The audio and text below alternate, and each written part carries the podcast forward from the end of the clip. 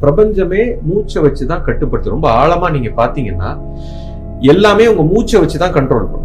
இப்ப உங்களுக்கு வந்து என் மேல வெறுப்பு வருது. என் மேல வெறுப்பு வந்து அடுத்த செகண்ட் நீங்க பாருங்க உங்க மூச்சு மாறிடும். கொஞ்சம் படபடப்பா இருக்கும். படபடப்பு வந்துடும். என் மேல உங்களுக்கு கோவம் வருது. கோவம் வந்த உடனே உங்க மூச்சு மாறிடும். இதுதான் இயற்கை சட்டங்க. ஒரே செகண்ட்ல உங்களை அடிக்குது. உங்க கண்ணுக்கு தெரியல. ஏன்னா உங்க உயிர் போ நீங்க உயிர் போனாதான் உங்க பாதிப்புன்னு நினைக்கிறீங்க. உயிர் போகல இப்பவுமே பாதிப்பு வந்துருச்சு. என் மேல உங்களுக்கு வெறுப்பு நீங்க அதே இது என் மேல நீங்க சந்தோஷமா நீங்க அன்பா இருந்து பாருங்க உங்க மூச்சு அப்படியே ஆனந்தமா போகும். இப்பவே இயற்கை வந்து என்ன பண்ணுதுன்னா உங்களுக்கு பிராணசக்தியை கொடுத்துருச்சு. பிராணசக்தியை கொடுத்து உங்களை காப்பாத்திட்டு வருது. அப்ப என்கிட்ட நீங்க அன்பாக இருக்கு இப்போ ஒரு மரத்தை பாக்குறீங்க இந்த மரத்தை உதாசீனப்படுத்துறீங்க மூச்சு மாறிடும். ஒரு தண்ணியை மாசுபடுத்துறீங்க மூச்சு மாறி. ஏன்னா ஒரு கில்ட் உள்ள உங்களை அறியாமலே நடக்கும் இது இன்ஸ்டன்ட் இதுக்கு கோர்ட்டு கேஸு வக்கீல் இதெல்லாம் கிடையாது. ஆன் த ஸ்பாட் இப்ப இது மாதிரி அவங்க பண்ணிக்கிட்டே போனதுனால இந்த மூச்சு மாறி மாறி மாறி மாறி போனதுனால உடம்புக்கு சக்தியை பூரா இயற்கை வந்து எடுத்துட்டே வந்துருச்சு. அப்ப ஒரு தரப்பு மக்களுக்கு இப்ப இந்த இடத்துல வைரஸ் இங்க இருந்துகிட்டே இருக்கு. இது ஆயிரம் வருஷம் பத்தாயிரம் வருஷமா இங்கதான் உட்காந்துருக்கான் இப்ப இவன் சக்தி லெவல் இப்படி இருந்துச்சு உங்களுக்கு வெறுப்பு இருந்துச்சு கொஞ்சம் குறைஞ்சிச்சு சக்தி குறைஞ்சது. இந்த சாஃபஸ்டிகேஷன் பேர்ல பொல்யூஷன் பண்ணீங்க சக்தியை மூச்சை மாத்திட்டான். இப்படி மாத்தி மாத்தி மாத்தி மாத்தி மாத்தி குறைஞ்சு இந்த லெவல டச் பண்ணி இப்படி கீழே போனோன்னே இவன் ஏறி அடிக்க ஆரம்பிச்சிட்டான்.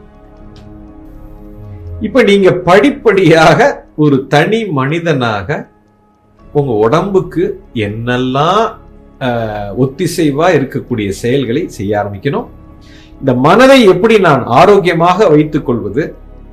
அப்படிங்கிறதுக்கு இயற்கையோட ஒத்திசைவாக. இப்ப அன்பு அதனாலதான் சொன்னா அன்பா இருந்தா யாரையும் வெறுக்காதேன்னு சொன்னா அவ்வளவு திருமறைகள். இதெல்லாம் சும்மா பொய்ன்னு நினைச்சீங்க. சித்தர்கள் எழுதி வச்சுட்டு போனது நம்மளுடைய இது பாரம்பரியத்துல அத்தனையும் இருக்குது. இன்னைக்கு கைய கழுவு கைய கழுவுங்கிறான்.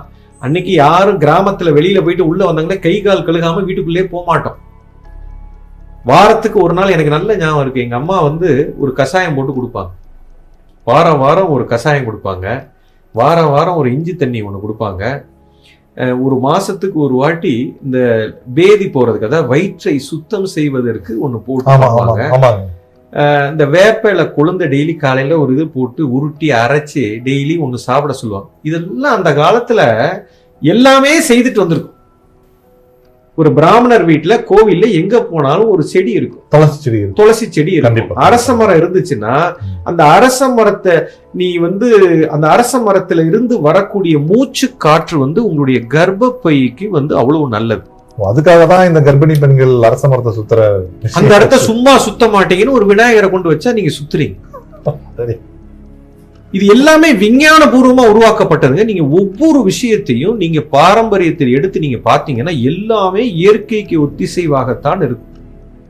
இத வந்து மக்களுக்கு எப்படா புரிய வைக்கிறது? நம்ம ஆயுசுக்குள்ள இதை புரிய வைக்க முடியுமா? அப்படின்னு நினைச்சுக்கிட்டு இருந்தப்போ இப்ப ஒரே அடியில உலகத்துக்கே இன்னைக்கு புரிய வச்சுட்டான். இன்னைக்கு எல்லாம் விழிப்பா பார்க்க ஆரம்பிச்சிட்டான். ஒரு அடியில. எனக்கு வந்து இது மிகப்பெரிய ஒரு வரப்பிரசாதமாக நான் நினைக்கிறேன். எல்லாத்தையுமே நான் ஸ்கேலை வச்சு அடிச்சு அடிச்சு தான் உன்னைய திருத்தணும்னா நம்மள மாதிரி முட்டாள் எவனும் கிடையாது. ஒரு சின்ன குழந்தை வந்து நெருப்பை போய் தொட்டா டேய் செத்து போயிருவடா அப்படின்னு உங்க அம்மா அடிப்பாங்க. அது சின்ன பிள்ளை தெரியல. ஆஹ், நீ படிக்கும்போது ஸ்கூல்ல ஒரு சட்டம் இருக்கு. அந்த ஸ்கூல் சட்டத்தை நீ ஃபாலோ பண்ணலைன்னா அங்க ஒரு பனிஷ்மெண்ட் சமுதாயத்துக்கு ஒரு சட்டம். அதே போல இயற்கை சட்டத்தை முட்டாளாக இருந்து நான் மீறப்படும்